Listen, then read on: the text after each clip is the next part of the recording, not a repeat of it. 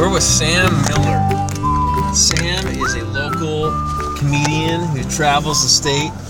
Correct. Sam, you want to tell us a little bit about yourself? Uh, let me think. I, uh, yeah, I've been doing comedy for two years. Uh, I've been sober for eight years.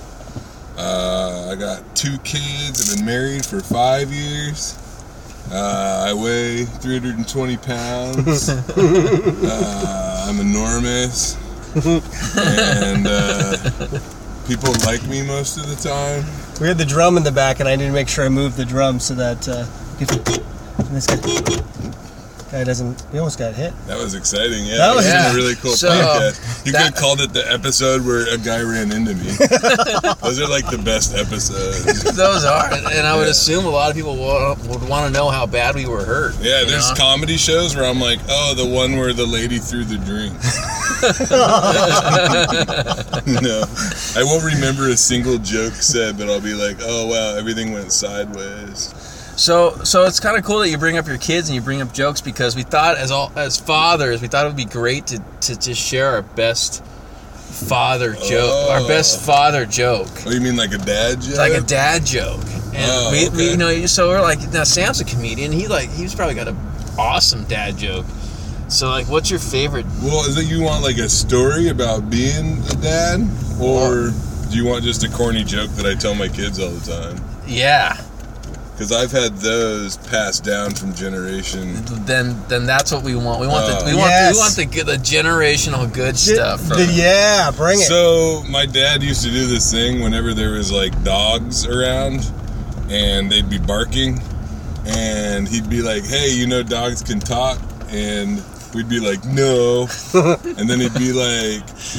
What what do you put on top of your house? And he goes roof roof. And Oh that was really my funny. God. Then what is on the outside of a tree? bark, bark. Yeah, and we thought that was uh, that was really funny. I, that and he used to he was in the Air Force, and he would uh, he was really into airplanes, and I was into airplanes, and he'd point things out, and he'd be like, "Check out that B one RD." What he called birds or a GU eleven. Goal. Yeah, but those are those are my favorite. Those are awesome. That's dad good. jokes. Yeah, yeah, he was a funny guy. and that's important. Like having, teaching your kid humor, teaching uh, them how to be able to just laugh and have fun. Yeah.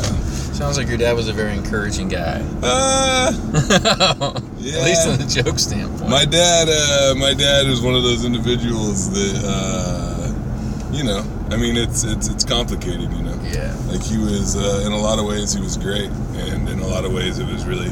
He had it worse than I did, and he did the best that he could. And uh, yeah, this just got really discouraging.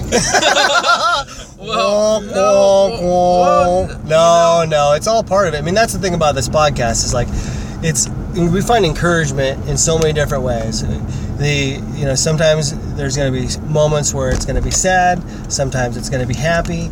Sometimes it's it's just no matter what, it's Mhm. going to be encouraging. And we can find encouragement through the trials and tribulations of life, through fart jokes that Mhm. that uh, Brian tells Yeah. and uh, and smells because he does a lot of farting when I'm around. And for some reason, I don't know what it is. He's like trying to. It's like this alpha male that's going on. He's like, I'm gonna fart, or like I don't know what He's it like is. oppressing you. No. his sound. he is a. Pr- thank you. Yeah. He's oppressing me We, with his we smell. actually had about a 15 minute conversation about this. Um, your farts. yeah, but just about farting. It's a long time to talk about farts. well, we, we went we went into the inappropriate like elongating of the word. So like I'm like it's fart. You say fart, and he's like fart. Oh. You know, and so it was just anyway. to actually wrote make down. it sound like I like it when words sound like what they are. Yeah. Like versus not. Cockroach, you know, like nobody likes those. if they called them silly beetles, people would probably like them. So so what's your father's joke, Nathan? My father joke is, why did the superhero go to the potty? Why? Because it was his duty. Oh my god. I like Sam's better. I'm sorry, dude. Oh, I totally. I actually learned it from a five-year-old though, so I can't really, you know, I can't Is that where blame you you too much. most? of your- Even if a Yeah, that's how I five-year-old, learned. Yeah, if a thanks. five-year-old told me that joke, I'd still tell him it was garbage. I think it's important to be So- honest with so- children. That's- That's not a very good joke. That's the thing is like all these comedians, they try to write all these great jokes, but they do it without like defining a style or, uh, you know. That's I think that's why I'm a little ahead of the game for a comedian who's only been doing it a couple of years, is because I kind of came in with a defined style because I talk so much and I talk to so many different people. So what what is your style? Uh, I don't know. It's hard to define. Wait a second. Yeah, I do a lot of I do a lot of kind of storytelling stuff, you know, where the jokes are uh, they might be hard to pick them out, but they're in there, and I, I, I know what I'm doing, and uh, yeah, it's it's it's complicated. Comedy's really complicated because a lot of it is all instinct, you know, and uh, I think comedy's interesting because it's not always like the funny, fun comedy isn't necessarily born from like funny, happy times, you know and uh, I think that kind of comes back to my dad and to my uh, to my issues with drug addiction and mental health, and uh, and that to me like humor isn't necessarily like a luxury item. You know, it's a it's a necess- it's a necessity. Hmm. That humor is survival of of you know to keep spirits up, whether you're incarcerated or hmm. or homeless, stuff that I've been through, that you could always you could always make jokes. You could always you could always make fun of the those that you know that, that hold the power. You hmm. know? Which is basically when you're in jail, it's like everybody. You mm-hmm. know, like mm-hmm. we used to make fun of guards hmm. and ruth- ruthlessly make fun of guards.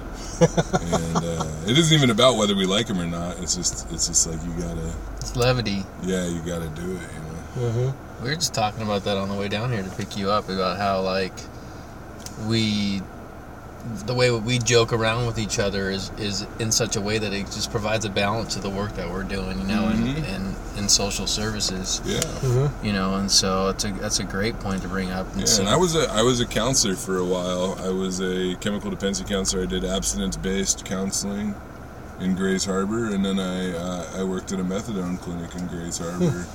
in both of those institutions, I think that there's different forms of drug treatment that work better for different kinds of people, and I'm not about to get into Mhm. get into that whole whole thing, but uh, it was definitely important that I maintained my sense of humor, not just with my coworkers, but also with uh, my clients. Yeah. You know, to respect them enough to to not change who I am just because I'm with a client. You know, Mm-hmm. like.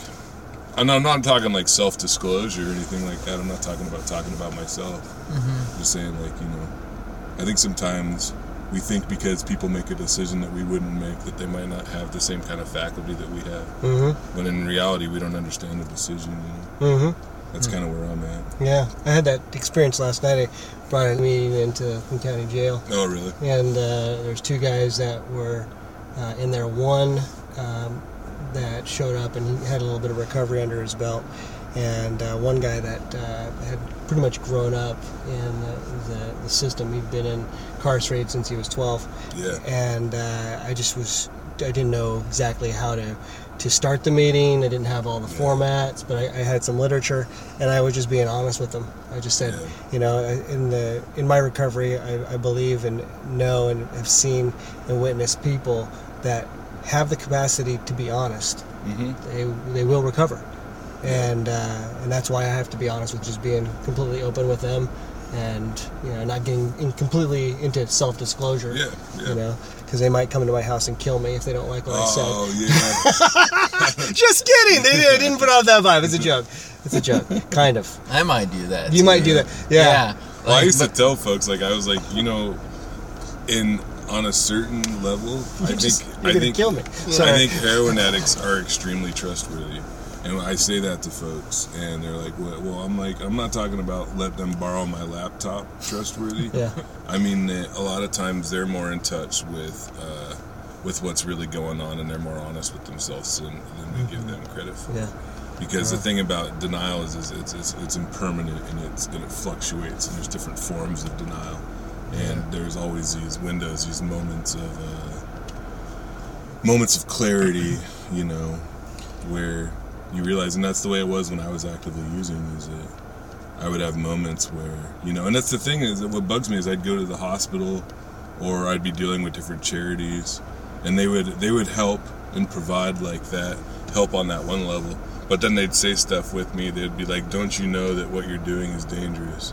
And it's like, "Oh, you think I'm an idiot?" Yeah. Like, that's what you know, like you know when you're when you're using methamphetamines and people are like, "Oh, isn't that stuff bad for you?" And it's like, no kidding, man.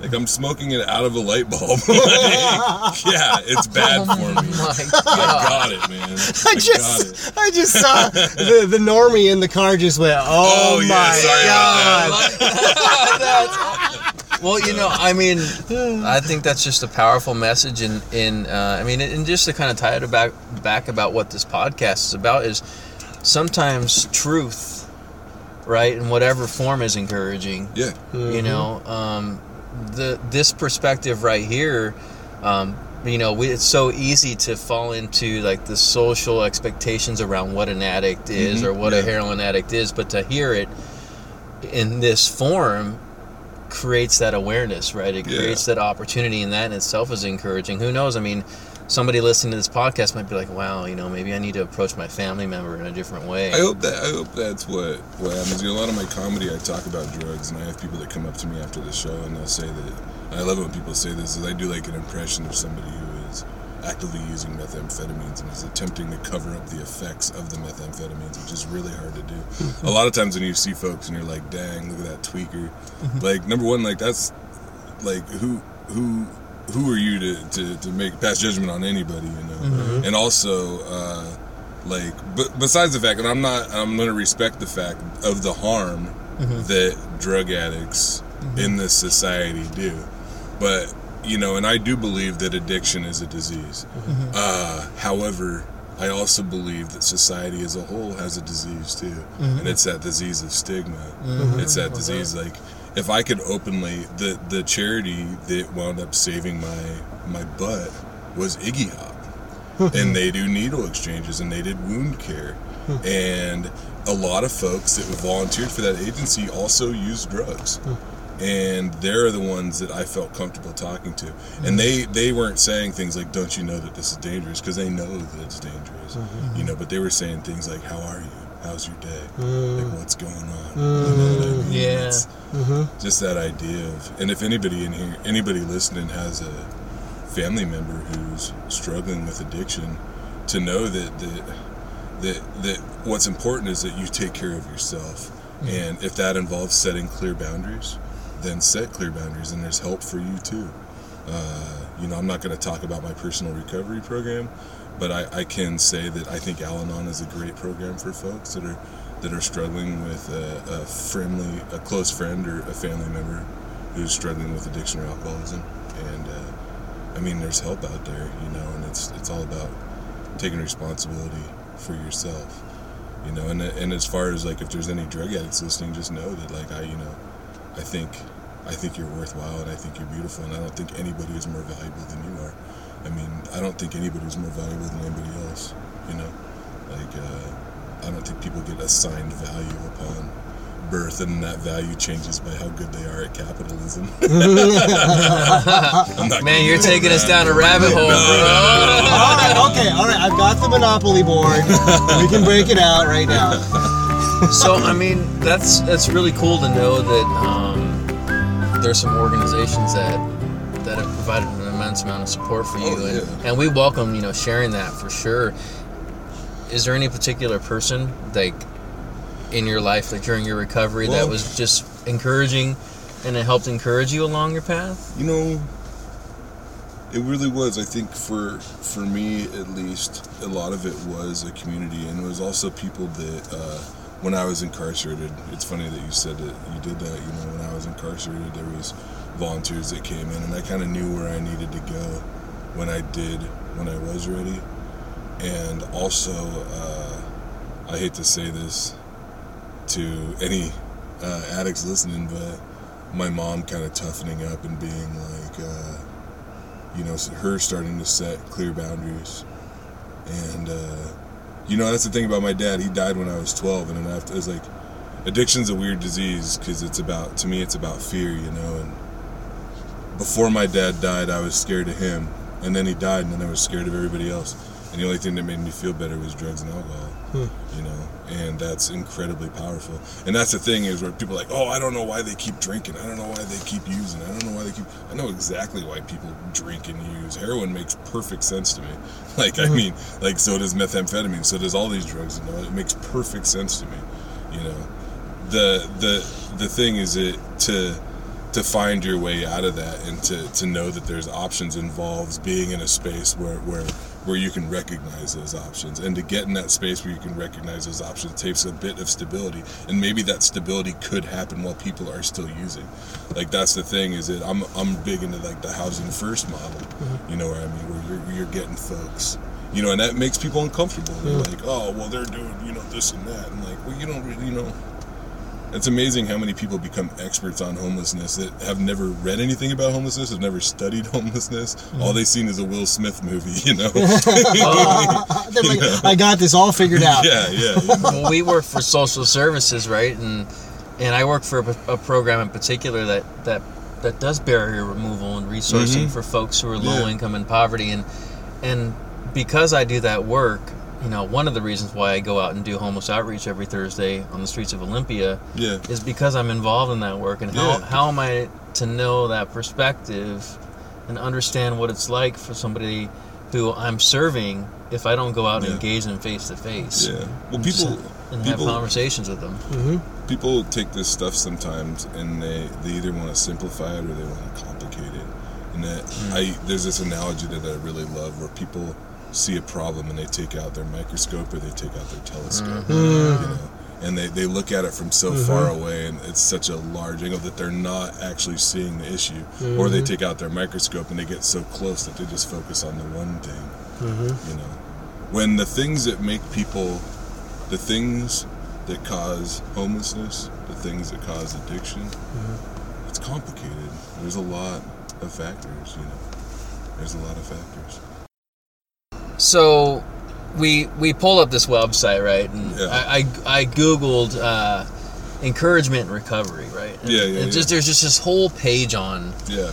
on the power of encouraging folks, and it, Yeah. it talks about like the difference between praise and encouragement. Praise like, hey, buddy, Yeah. good job for making it to you know year or two, but Yeah. encouragement encouragement comes in when somebody's like, you know, it's it's the recovery process is highs and lows, Mhm. right? And so like encouragement can be really powerful, especially in those low moments. Yeah.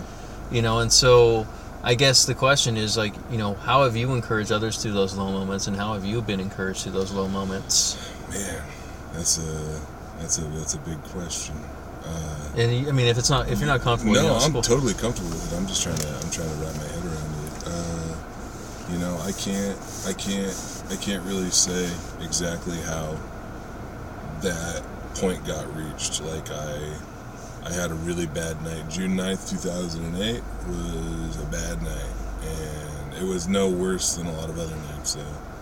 But that morning of June 10th, I woke up in a compromising situation and I, uh, I don't know, something, something just snapped, and it wasn't, and it wasn't. This is not going to be very encouraging, but it was one of those things that it's like, all right, Sam, you're going to get, you need to get get sober or kill yourself, was my choice, and uh, were my choices at that time. And I know people are like, oh, there's other choices, but not to me right then. You know, those are the ones that I had, and Mhm. I, uh, I was terrified, just absolutely terrified of what my life would be like without drugs or alcohol Mhm.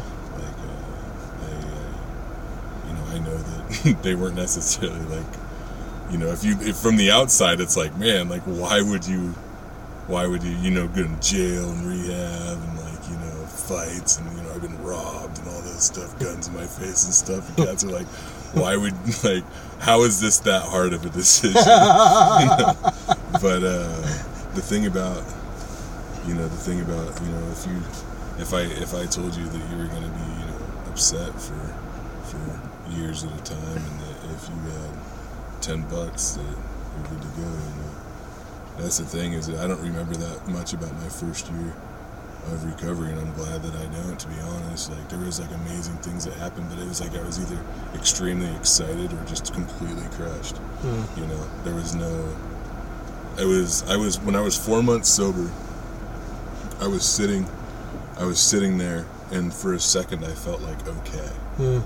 and I got so excited about feeling okay that I lost it. But for a minute there, I felt like okay, and uh, and then again at 11 months sober, I had like the same kind of experience where it lasted a little bit longer, and Mm. because it happened that once, that I knew that I could do it again, you know. And then uh, when I was when I was about three years sober, I was hanging out with my son Buddy, and we went down to the river, and I got really worried. We were at the brewery. There's all the waterfalls and rapids and stuff, and I got really worried that my kid was going to jump in the river. I tell this story all the time, but it makes sense. I got really worried that my kid was going to jump in the river. I got so scared, you know, and and uh, that fear, you know, and then it's like you make bad decisions in fear. Whether it was like I was like gonna like kind of freak out, like I wasn't gonna like you know yell at him, but I'd be like, all right, we're leaving, you know, like it's too much, you know. Mm-hmm. But uh, he sat down on the rocks, and then I sat down next to him, and I felt the wind on my face, and I was like, you know, I just felt free, and I Mhm. felt okay, and there's no, for me, there was kind of no coming back from that, you know, mm-hmm. like if I can be sober, and you know, the, and then it started happening more and more, to where now, like I have experiences all the time where mm-hmm. I just feel like I'm gonna be okay. It's, it's not just it's not because the fear that you have as an alcoholic and a drug addict isn't like oh i'm scared and i should wait till i'm not. It's like this i'm scared i'm always going to be scared. I don't know how to not be i don't know how to and that it's a it's it's it's not just a feeling in space it's a feeling in time you know and it's a that, that this is going to be a constant you're it surrounds you it's all it's it's everywhere you look, forward, backward, all around. You know. But that's the thing is that I have this experience of the river, and I feel that wind on my face, and I feel okay, and I can see that okayness like expanding around Mhm. To where, like, and that is you know they talk about like spiritual experiences, and they talk about a God a lot in recovery, and I don't really give it. I don't really want to swear, but I don't. Can I swear? Yeah. I don't give a shit about God. I, I'm just happy that I've had that experience. You know, I don't like to. I don't like to talk about it. You know, I don't like to call it God. I don't really care what it is. But uh, but maybe it was. You know, so Mm-hmm. and since then, whenever I'm scared, I think of the river. You know. Mm-hmm. To be honest, I'm not having the best day today. you know, I got I got friends of mine that want to hurt each other right now, and there's Mhm. nothing I can do about it. You know? But uh, I'm okay. You know. Yeah, and I think you touched on something that uh, that our listeners, whether they are dealing with uh, addiction or not, is that uh, we do make bad decisions when we're afraid. hmm Um, I know I make bad decisions when I'm afraid, and sometimes that that th- those decisions that come out can come out either in anger. Um, sometimes they come out in anger. Most of the time, they come out in anger. I mean, I don't know if that's a male thing or Oh yeah, human that's thing. masculinity. man. Yeah, yeah, it can come out and I, It's I'm okay like, to be mad. It ain't okay to be sad. Right, right. And so, I mean, like working through those, just accepting the feelings, accepting the feeling of fear, and and uh, just letting it ride out and not acting out on it. Um, I think you touched on something that that's a real big key because you were talking about uh, the people that are early on in, in their addiction or looking for ways out, going and trying to, to condemn them. Well, don't you know that you shouldn't be doing this? That's not Oh, what people need to hear. People need to hear like some encouraging, like words of "I understand where you're at." You know, how, or uh, help me understand where you're at. How can I help you? How are you doing? And those are the things that we can do as as human beings to help alleviate other people's fears. When we can ask people how they're doing and really just connect with them and say, you know, how can I help you? Yeah. and you know that's you know being of service to Mhm. each other and, and we have that power we have that power to encourage each other when we're afraid Yeah. and uh, i think i think that's a good word. Yeah. I mean, if you, you know, the, I guess, you know, this is something that I don't know why I just got reminded of this, but they have that show on A and E, and they're like, what, it's like that 40 days in or whatever like that and they're like what happens when you put normal people in jail? It's like i don't know man. Like what what happens? Like who's normal? Uh, what's jail? You know like what what's really going on? You know like you know these these ideas that the public has about the, these systems and and how they're working or not working and and what they're based on you know. That's the thing is like if i if i want to understand warfare i'm going to talk to a soldier. If i want to understand the law i'm going to talk to a lawyer.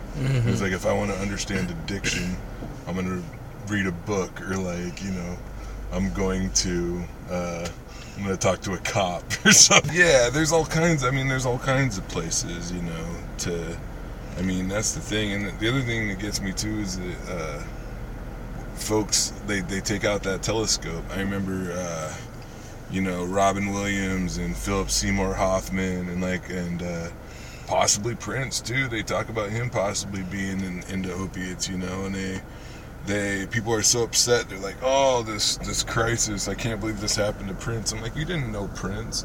Like, don't get me wrong. It's tragic that Prince died, but you didn't know that, dude. I mean, there's some cat down your street right now who's falling out. Uh-huh. You know what I mean? It was really bad with Philip Seymour Hoffman. Man, I couldn't believe that. It was like, oh god, like I've never heard you say nothing about addiction. You know, all of a sudden he's like, I really loved him, and there will be blood. It's like, yeah, me too, man. He's a good actor, and it's, it's really sad. But you know, Terry, like you know, I I've lost. I, I can't even. I, I, I don't even want to begin to count how many people that I've lost, and not just not just to death either, but also to like uh, long term incarceration. Mhm. It's just like, yeah, Well, I think you know, touching it based on the the subject of incarceration, it changes people. People that come in there that uh, may not have come in on a on a high level uh, offense or felony. yeah. Once they're put in that situation, get they change Yeah, because well, of I've the been- incarceration process. I've had a hard time because I mean, when I was locked up, I'm like 19. The first time I did like a long stretch, and uh, I remember sitting in there like I was thinking about how like I was in, I was taking some college classes and stuff like that. I wasn't doing well, but like I was in college, and then I remember thinking it's like, and also the idea of like going to jail as being like. You kind of think about it, and you know that it's a possibility when you're doing some dirt, you know. But like, it's still like you never really think it's gonna happen, and then it's like, so it's hard to connect. Like, oh, I did this, and then I went to jail. It's more like I'm living, and then I'm in jail. Like, like what happened? you know. And you know that's the that's what gets me. And people sometimes I think they focus on the jail, as opposed to realizing that these are people that are, here and I was taken out of the life, and like that that I was removed. You know, I was removed, not just from my life and also uh, from society as a whole.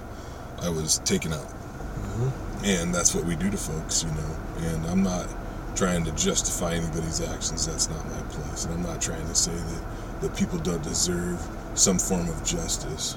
But what I'm saying is that the, the if the justice isn't working for anybody, like crime rates are still the same, you know, and it just it's just You gotta try something different. yeah, you gotta try something different. It's weird. Like it's almost like imagine if NASA ran the way the prison system ran. You know? like it's like we'll just make it bigger and bigger and bigger and bigger, and it'll still not work.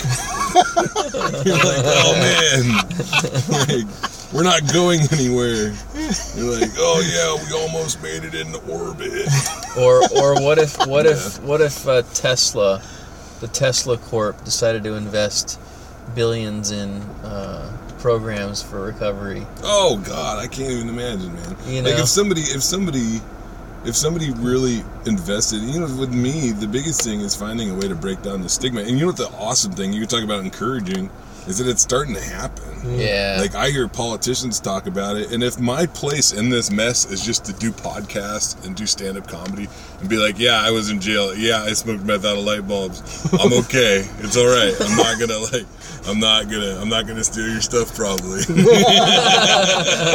know, like I'm not uh, Yeah, actively. you- where's my wallet? No. Yeah, you know what I mean. It's like okay, good. I got, you know, I I got these jokes where I'm just like, you know, like I talk about. I'm when I met my wife, I was homeless, Mm-hmm. you know, and uh, and she didn't know that, and I didn't tell her I'm. Not, And, I, and I've met his wife, and she's a Yeah, wonderful person. She is. She's amazing. Yeah, I wasn't. I wasn't. You know, I was homeless. I wasn't an idiot. You know? That's a deal breaker, man. yeah, we hit it off, and she's like, "Let's go back to your place," and I'm like, "Oh, that's a problem." you know. That's a problem. I'm like, I'm like, me and my roommates aren't getting along. yeah, that's what I told her. God. Yeah. I, I, you know, just listening to you, I've just found, uh, I found a lot of power, um, a lot of encouragement personally. You know, I've, I've never struggled with addiction, Yeah. so I could never ever speak or, or speak on that or judge that. But I have, you know, I asked for my wife's hand in marriage when my father went into a year long rehab program for crack, heroin, and Oh cocaine. wow. right? See.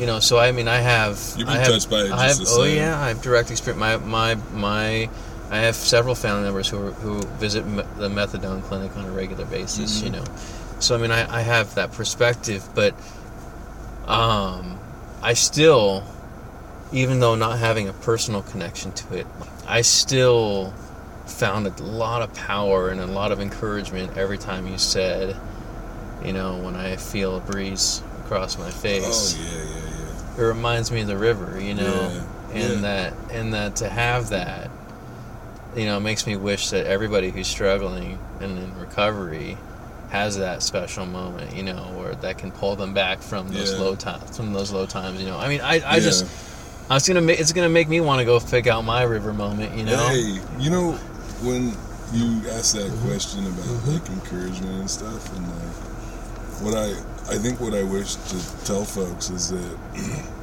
like as a drug addict, uh, whether you're in recovery or not, you have that that feeling of fear going through time, which which comes on as like the chicken little thing, like the sky is falling, you know, like at any point, no matter even if you feel good, you know that it's just like it's just a matter of time, you know, it's just a matter of time before you're people have this experience constantly where it's just it's just a matter of time. And the thing is is that we we act based on that assumption that it's not going to work out. So we're taking we're we're we're, we're trying to think our way into acting differently, but our thinking is broken mm. in a lot of ways. Not just for drug addicts, everybody, you know. Mm-hmm. Our thinking is broken, but what we can do is we can act our way into thinking differently. And that's what I did in recovery. Is I did things I expect things to be absolute shit, right? That's what my expectations. But if I do things that I'm uncomfortable with, I get results I don't expect. Mm-hmm. You know what I mean? And so that's that's what and I don't know where I heard that. I didn't come up with that, but like when I when I get honest with people and I get honest with myself and try to kind of clean up the past a little bit, mm-hmm. that's when that's when that's when rivers happen. That's when that's hmm. when that's when you feel that breeze on your face because it's not like the breeze ain't there. You know, mm-hmm. it's like that's the that's the trick for me. That's the trick to spirituality. Isn't so much like figuring out spirituality. It's just figuring out that I'm not it. you know, to get to try to get out of the way. You know. Well, one of our slogans is Stop farting. Stop no, that's farting. slogan. That's That's Nathan's slogan slogan. for me. That's my slogan. You know what's for him. horrible? No, what's horrible about all this is, and it's self-inflicted. Like, don't get me wrong, I'm not a victim, but like this, I have a problem. I think. I think I need to go into like fart recovery or something because like this like follows me around. You Yeah, know, like, there and- is a program. there is a really. Yeah, yeah. What is it called? Fart? Yes. Well, you know what's funny? Is If you want to stop, I heard this the other day. If you just eat slower, Oh, do you eat fast? I don't know. Man. I heard really somewhere. pay I heard attention. somewhere that fifty percent of the shit we fart out. Man, this got dirty. I don't know. You guys said I could swear. And I was like, shit, shit, shit, shit. Uh, that fifty percent of the stuff we fart out is just air that we swallowed and didn't Oh. burp. Huh. So you could like eat and then try to like get the air out of your mouth, which seems really weird. or you could just not eat so fast. Or eat less bread because bread has like air in it. I think I don't know what I'm talking about now. All right, man. It's a it's a great uh, logic uh, sequence of logic Thank there. you. Yeah. I can follow it. I'm Well, so- basically a scientist. And basically, it's That's what. So, folks, that's why we invited Sam today. He's not only a comedian, he's not only recovery, but he is a scientist. He's a scientist. So please, if you have any questions about science, we'll be happy to forward them to Sam. Forward them. Miller. you can visit Sam. Dude, What's the your- what's- internet, man. So what are you? And I know how the internet works. It's like electricity and stuff. it's, like, smart electricity. did you, did you want to? Did you want to plug any of your your Oh, comedian man. your comedian got- stuff? You can. If you ever want to find out what I'm up to, you can follow me on Facebook. Uh, just look up Sam Miller from Olympia, you'll find me. And uh, on Twitter too, and that's at BiggerSam67. Uh, and I usually put, I don't know, I'm always trying to be a smart ass. I'll probably make you probably don't want to follow me. I'll probably post stuff that'll make you. So if you want to get angry, you can follow Sam at Bigger Bigger Sam. Bigger Sam Bigger 67. Sam. Bigger Sam 67 at twitter.com or you can look him up Sam Miller uh, Olympia Washington on Facebook. Well, can I tell my dad joke? It. All right. So, how do you make a tissue dance? Oh. You put a boogie in it. Oh, yeah, I've heard that one. Stoked to hear it again. Stoked to hear the thing. Yeah, I'm really positive until we start talking about comedy. I mean, and, and not to not not that this is anywhere close to the your river moment, Yeah. but like whenever I think about a drum circle, it makes me feel good. Oh, that's what's up. You know, like Well, I know a lot of people get a lot out of playing music and especially sharing music with their friends. I get a lot when I'm hosting a sometimes I'll sometimes I'll produce a comedy show and maybe one I'm not even performing at. It's just something that I'll put together for other folks to perform at and I get to see somebody have a moment like maybe a comedian has a really good set or there's like some weird kind of moment with the crowd where they do this or that. Dang, that girl almost ran into you too, man. Yep. That's crazy. There- she people are- thought she thought that you had a stop sign, but you didn't. Yeah. Yeah. I have seen you drive very well, and I've seen two people almost hit you. They're gunning for you. there's there's a metaphor in there somewhere. Oh, there is. You know, you can ride the straight and narrow all you want. People are still gonna smack you. You gotta just keep on going, keep on driving. You know, be careful, but uh, you know, keep moving. So you guys gonna go back to work now? Yep. I'm I'm actually heading down. I do every Thursday night. I work with a program called City Gates. Oh, I've heard of City Gates. That's where On I'm the going corner- too. on the- Later. I'm going later. I'm going. I'm going a little bit earlier on the corner of Fourth and Adams, and we uh, we go we go straight to the folks in the street and we serve them. We provide them with haircuts and clothes and food and hygiene and tarps, and uh, sometimes we have some tents come through because folks get their tents Tarps are huge. Folks get their tents robbed, you know, and so we, Oh, yeah. you know, we replace those for them, and we, um, but really, it's about relationships, man. We, um, I, my little space down there, I do adult coloring, and I, you know, doing that, creating that little area where people can kind of congregate and hang out. I've gotten to know folks and develop much, like, just much deeper relationships with them. Uh, than I ever have, Yeah. you know, and just sitting down and talking with them, and so I think more people should talk like that because you know that's the thing about working with homeless populations and uh, and other traditionally oppressed folks is people are like I think a lot of people get into it because they want to have that like uh, they want to feel better about themselves but the thing is is that uh, a lot of times those relationships are just amazing for for anyone involved Mm-hmm. like I feel like it's a it's a it's an absolute pleasure to know the people I know. And I don't work. And that's the thing about me is like I'm not out here working for a specific charity, and it might even be hard to recognize exactly what I do when I'm downtown. Mm-hmm. But I hang out downtown, and I have a lot of friends, mm-hmm. and a lot of them. Uh, sometimes I might I might be the I might be the the only per, the only person who really interacts with dude mm-hmm. on that on that level for a while. You know. Well, and because of, because of that relationship, you know, because of developing those relationships, learning about folks like this guy named Spike who comes up, goes down to Cali to grow, and comes back up and causing grief for folks. You know, I was able to talk with the city and say, hey, you know, there needs to be an awareness around safety. Yeah. You know, this summer season as travelers come in, you know, just being aware of that. And uh, but I just, you know, I I just I've actually had some developed some great friendships with folks down there, and they, you know, we, they come down every week and and we hang out. So And one of the, the nine out of ten people that I talk to when I'm there, like they just say, "No one talks to us. No one treats us like a human being." And I, Huh. I, I go and I usually I hang out near the art area, but I also what I'll just do is I'll just I'll hang out in line with them and just talk with them and just befriend them. and uh, when they get to the front of the line, when you know they want a, uh, some shoes or a jacket or a blanket, I ask them, you know, what what do you need? You know, and give them a little bit more courage to ask for a little bit more that they might need.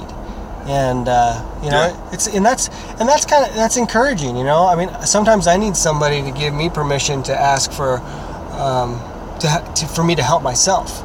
Well, it's weird. It's it's strange to think in that framework of not being able to have this or that. You know, like I live in a I live in a world now where I I am never hungry. I am never without. Uh, I have a uh, beautiful wife, a warm bed, and uh, but you know, I still, you know, I still, I still have those habits, and I and I think those thoughts sometimes, like, uh, you know, huh. like what it's, it's like. I remember, I remember that I watched my when I was, I used to eat at Bread and Roses back in the day, and I was watching back when they had a soup kitchen over on State Street. and I, uh, I remember I told my friend that I would watch his dog because he was turning himself in on some warrants, and I was watching his puppy, and uh, I couldn't get in to eat because I had the dog,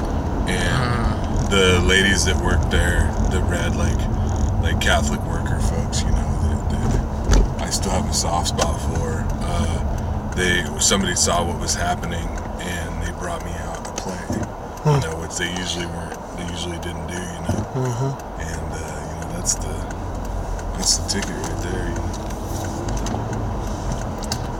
That's Yeah. the ticket. Yeah, you know, and, and I don't know if, how this is going to fit into the flow since we're getting near the end of our our interview, but whether or not this will make it in, but like sabotage, self sabotage, is is uh, something I think um, I know that you know speaking from my disease, you know, there's there's moments where there's it used to be a lot worse in the self sabotage department, uh, but there's there's uh, people out there that that are.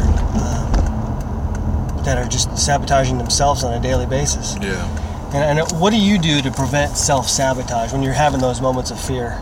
Well, like I said, it's it's to me it's an amount of it's it's experience and it's awareness that uh, that basically like I've done things the wrong way enough to recognize when it's happening, and by knowing that that I'm that I'm not doing that that things aren't going, I've not I've done it not right long enough to realize when I'm doing it not right. Yeah. You know, like it's basically Wisdom. like- and I don't know, and I don't know if there's any other. I think recovery should be messy because it creates this contrast for when it's beautiful. You know, Mm-hmm. like I guess I a story. Uh, you know, I'll probably get out of here. Is that uh, along I was at my, in my friend's backyard one time, he's got one of those, you know, those uh, vine maples, the red ones. We're in his backyard, and uh, there's like it's a big. He has a good view, and there's this giant storm that was north of us, and and the sun was on us though, and the sun hit that maple, and it looked like it was on fire. And that storm, those dark clouds were behind it, and uh, and I'd never noticed how red that maple and I might not see it like that again, but because of those clouds behind it, it just seems so so vibrant, so alive, you know. And a lot of times when I'm having a hard day in recovery, it is that that that tragedy, that that ugliness, that uh, that fear, that that makes me feel alive and vibrant and beautiful. Is that I know that you know I think about guns in my I think about you know like all this this craziness. I think about you know my like uh, upsetting my mom. I think about you know doing bad things to good people, and then I think about my kids, and I think about you know all the good that I've done uh, since I got yeah, I, you know, that's that's just powerful in itself, in that that's almost like a surrendering to, you know, that component of recovery as well, and that there is beauty in in the tragedy as well. Mm-hmm. And I, you know, I tell people often who don't who don't make a regular effort to have conversation or, as you say, you know, talk to them or um, maybe view things from the outside. Is it tel- telescoping? Right? Yeah, yeah, yeah, yeah. You know that um, you know these places like the Artesian Commons. When somebody might say, "Oh, you know, that's all this," they might use particular particular descriptive terms like transient or Mhm. you know the negative the negative words. You know, I share with them. I say, you know, you got to you have to understand that there's only a few places in the Olympia area, City Gates, Yeah. you know, um, Artesian Commons, the uh, uh, Crazy Faith. Yeah, yeah. There's only certain spaces at certain times during the week where people aren't don't have the potential to get robbed, Yeah, yeah, yeah. raped, or beat up. Yeah, safe places. There's the safe places, you know, and that's why they come here. yeah, You know, that's why they that where you know once they leave these spaces, yeah. the safety's gone. Yeah, and also the folks that, if you ask me, like the biggest threat to Olympia isn't isn't folks, uh, homeless folks, or folks that might have different mental health issues or folks struggling with addiction. The biggest, the people I can't stand downtown are like drunk bros on mm. Friday and Saturday nights Yep. at 10 p.m. that just come Wanting to fight. Here. Yeah, that just come down here to stir shit up. Yeah. That think they're the funniest, the smartest, the toughest person around. Yep. You know, They do. are- Yeah, I've those ex- are the folks that those are the folks that worry me, you know. And you know, people think that a lot of times I fall really hard against anybody who says anything negative about street folks. Mm-hmm. And you know what? Maybe maybe I'm too far that one way, but I think it's my job to mm-hmm. to counter mm-hmm. the, the dominant narrative of of the of homeless folks are homeless because they're irresponsible or that they've made poor choices. And don't get me wrong, I mean people make choices, you know. But uh, you know, like like I said earlier, it's like uh, don't know, I worry and I you know to be honest man, I feel bad for folks that think like that. Mm-hmm. Because like I mean that's because that's that's a hard way to live. You know? It is a hard way to live, and they, they people isolate themselves. Mm-hmm. You know, and that's that's the thing is like, and that's how we share it. We live it out. We need to confront it. We confront it in different ways. We need to experience it also. You Mm-hmm. know, experience it. You know, so if you if you're listening and you're looking for a way to, to get involved uh, with uh, homeless outreach, just just to witness. If it means just making some some sandwiches or or wherever you know whatever way you can serve in that area, just these are people Yeah. these are people it's and it could be you there's people that are still feeling the negative effects of the great recession they Yeah. got they got divorced Yeah. they lost their job they lost their house and next thing you know throw in a little bit of mental health issues Yeah. with some drug addiction and they're homeless You talk about that microscope and that telescope, man. I think all of Olympia has that microscope right now because they're out here. They're talking about like, oh man, like what's happening to downtown Olympia? Like this is the downtown Olympia thing, man.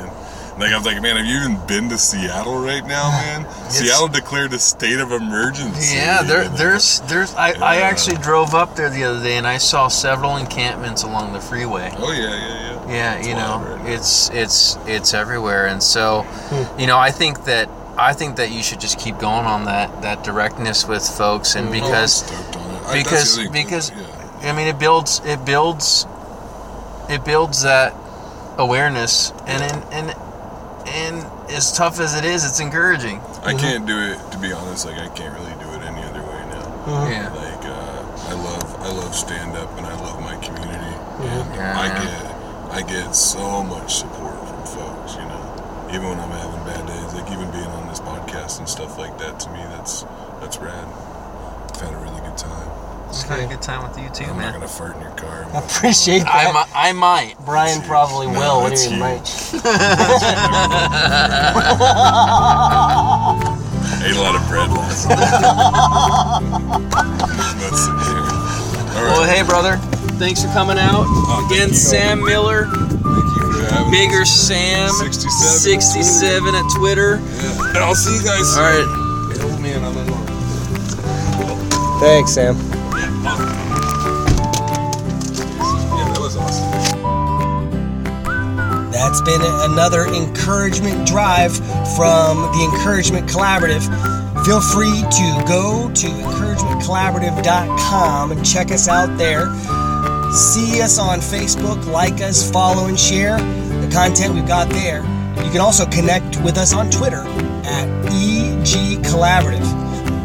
Email us at encouragementcollaborative at gmail.com. Call us, leave a voicemail at 206 486 4790. Any of those different options, you can sign up to receive our monthly collaborator newsletter for exclusive content and more. Thank you very much for listening. And remember that encouragement can come from anywhere.